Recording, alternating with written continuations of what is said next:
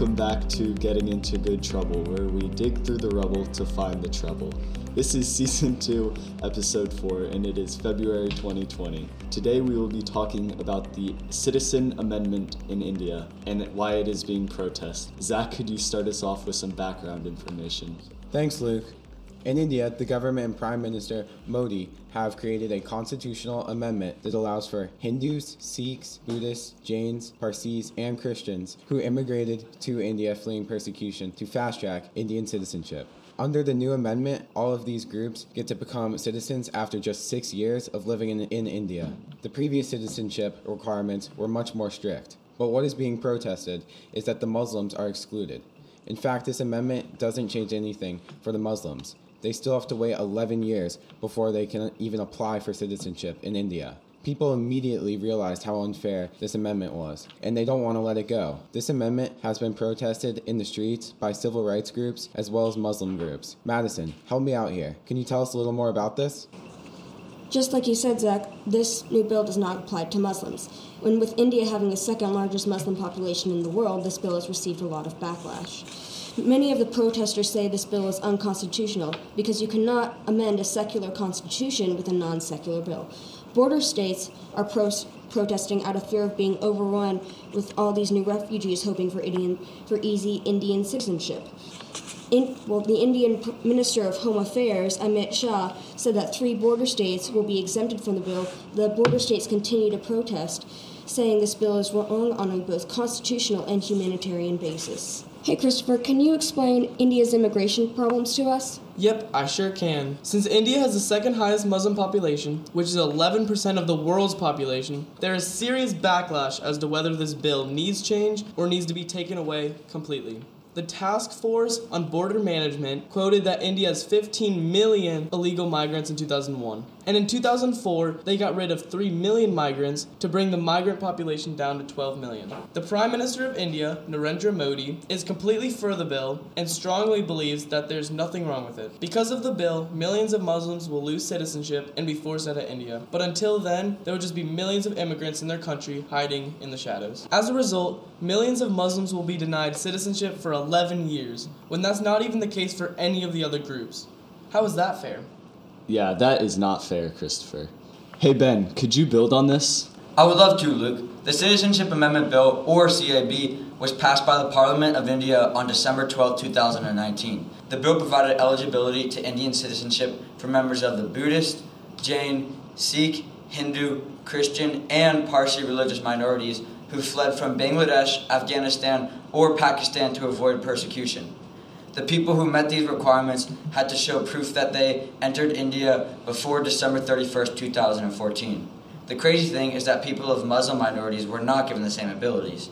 What's weird about this is the Indian government hasn't done anything like this in the past because they're a secular country and religion should not play a part in, the, in citizenship. As we talked about this already, this is heavily protested. Grace, what about the protests?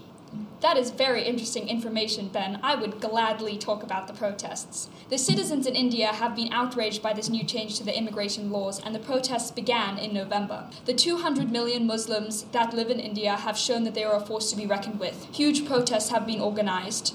One protest in Kochi city in the southern state of Kerala brought in 200,000 demonstrators from all over India and was planned for New Year's Day. Hundreds of people have also camped out on one of the main stretches of highway during one of the country's coldest winters.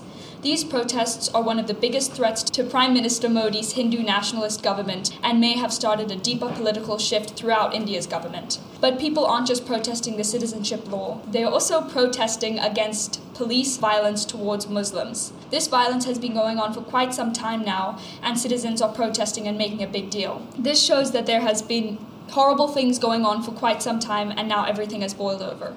Are there any lingering questions, guys? Yeah, Grace, there are many questions that come up when this is being discussed. So, Kyle, if this t- amendment is so bad, why was it put in place? Interesting question, Luke.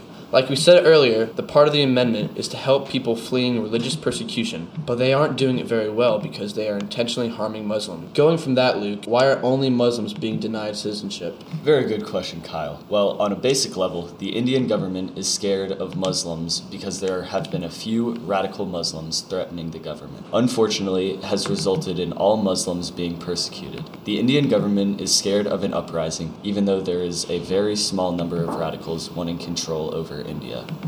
Kyle, since Muslims aren't being allowed into India, where are they going? Well, actually, Luke, many of the Muslims actually haven't left India and have taken to the streets and have been protesting for citizenship for Muslims. But the Muslims that have left fled to neighboring countries in fear of police violence, as well as the new law that has been put into place. The Indian government is scared of an uprising, even though there is a very small number of radicals wanting control. If we've learned anything from doing these podcasts, it's that almost all discrimination like this is rooted in fear. Bingo! Yeah, Luke, you hit it on the spot. It's rooted in fear. Luke, I was wondering, what politicians in India are for and against the bill? So, what you're basically asking is what famous people and politicians in India are for or against the bill? Yeah, that's exactly what I'm asking.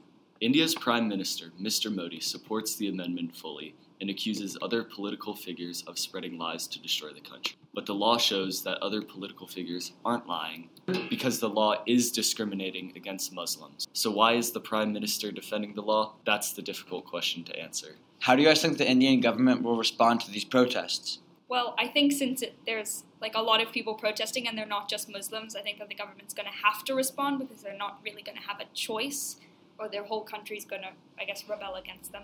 Yeah, I kind of feel that the Indian government will um, make a public comment in the near future because Yeah, because otherwise there's just going to be like a lot of a lot more riots and protests, and that just doesn't look good on a country. Yeah, it's really interesting how everyone's really unified about how they just don't like the bill and how they're all thinking that they need to change it to make it more fair for Muslims. I think it's interesting to see how a whole country can band together, even if they're like not of the same religion. They all just like come together because they all know that it's not a good thing. Yeah, like none of us obviously agree with someone being discriminated against just for what they believe. And I don't think it's fair for a country's laws to be based in that. yeah, pretty much everyone but the government itself disagrees with it, and I think maybe the government is just scared, even though it's just a very small amount of people. Yeah, I think as we've seen and as it has been said multiple times in this podcast, a lot of this um, like religious persecution is all based in fear. Like the government's scared that there's going to be like the very few radical Muslims are going to like take over their country, which is high like very very very unlikely that that's going to happen, and it doesn't make sense to just punish the whole group. Well, they need some form of control over those radicals, but this is just not fair. Yeah, obviously it's super wrong to paint a whole group of people with a broad brush. This is an ongoing issue, so make sure to learn more as it continues. Thank you so much for listening to our podcast. Be sure to tune in next week for our next episode. Also, thank you to Trevor Johns Voiceovers for giving us some tips for our podcast, and thank you to Seattle for being our second most listened to city. This podcast was brought to you by Grace, Luke, Madison, Christopher, Zach, Ben, Kyle, and our editor Sam. See ya!